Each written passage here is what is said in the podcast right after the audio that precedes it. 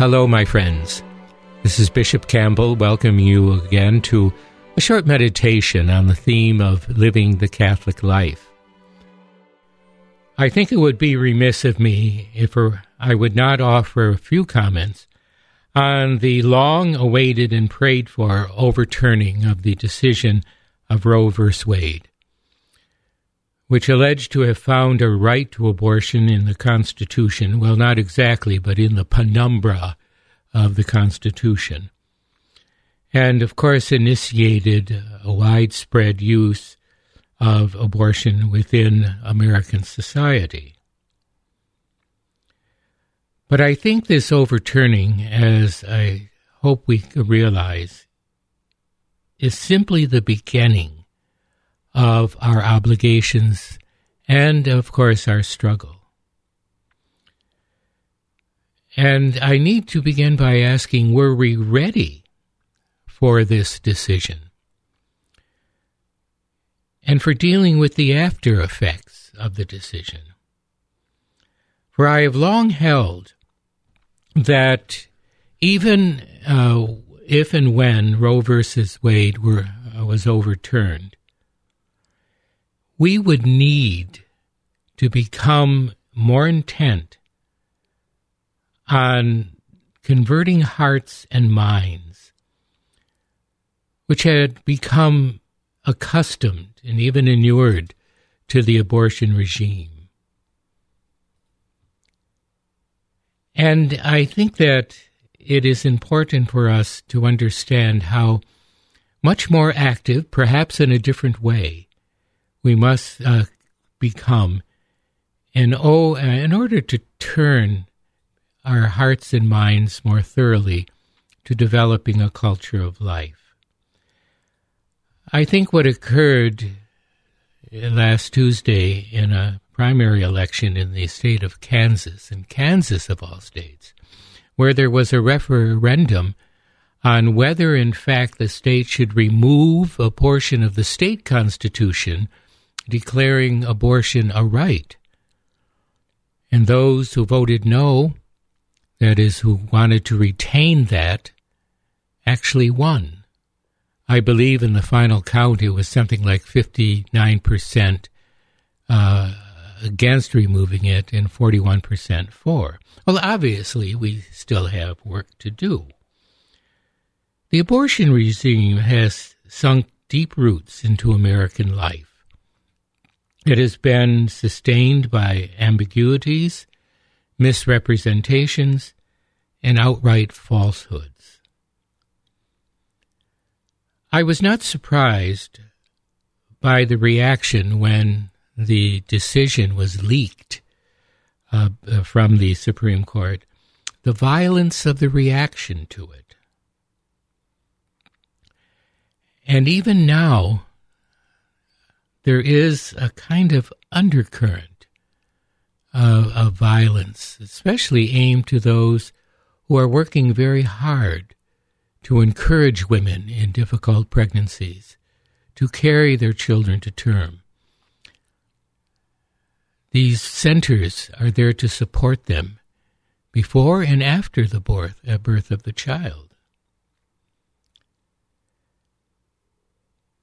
But I think it made it even clearer to understand how support for abortion is framed.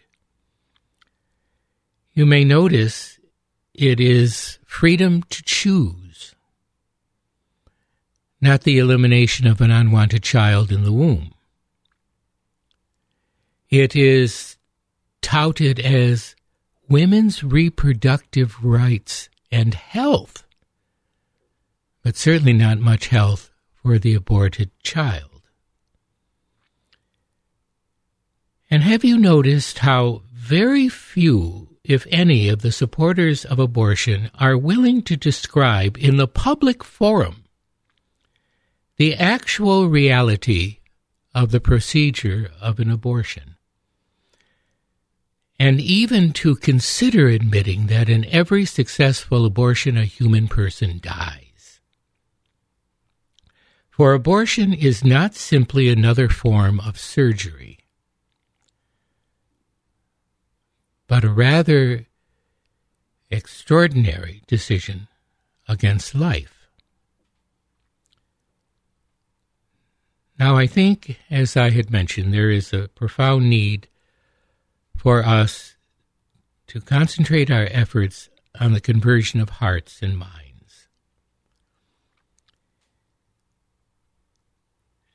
I think, as the Catholic Church has from the very beginning of this debate in 1973, led the way.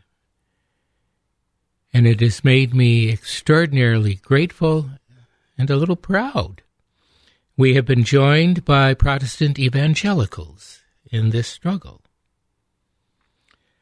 The difficulty of the challenge isn't lessened by the fact that we have politicians who claim to be Catholics and Christians, but seem to be at the forefront of abortion support. One of the first steps, I think, for us in conversion of hearts and minds is continued first to give witness. In our lives and our welcoming of children and our care for those in difficulty, and especially those who are experiencing a difficult pregnancy. This support, this compassion, this charity is an important witness. Another fact is, I think we have to win back the language that we use in speaking about this. And I have been not only surprised, I, I have been dumbfounded by how quickly language has lost its role in speaking truth and revealing it and become a matter of obfuscation of the truth or simply turning it on its head. I remember watching a, a television advertisement. It was touting a particular form of medication. And one of the actors that had been hired, uh, pretending to have taken successfully this medication, made the remark that this uh, pill is not uh, to be taken by those who were assigned female at birth. Assigned female, as if we had a national office for determining those questions. And we have to begin to speak plainly, not harshly, not with uh, violent uh, language, but s- uh, simply the plain truth of the matter. And uh, it has been a, a terrible uh, legacy we received from the 20th century on how quickly and how efficiently languages can be changed to obscure and falsify reality and become by and large an instrument of power and yet we learn that terrible lesson, and now it has become simply no more than a passing aspect of the reality of our everyday life. Uh, I try to do battle on this cause by saying, and of course I always get comments on how picayune I am, that you should not split an infinitive. Now, I said that in one classroom, and a student said, What is an infinitive? I knew it was an uphill battle, so I'm really uh, just concentrating now on the appropriate use of verbs with single subjects. But behind this obscurity and this falsification is an actual belief on the part of some people that we can change natural reality simply by changing the meaning of words. This is why it was dumbfounding to watch a hearing, congressional hearing, in which one of the witnesses was asked to define a woman.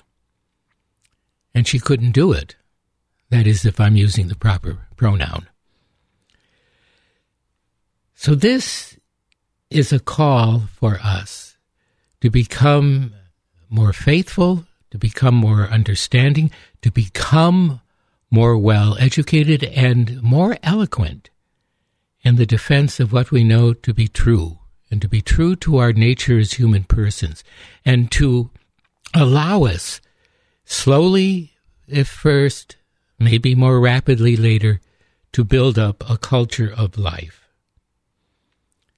My friends, God is the Creator. We are not.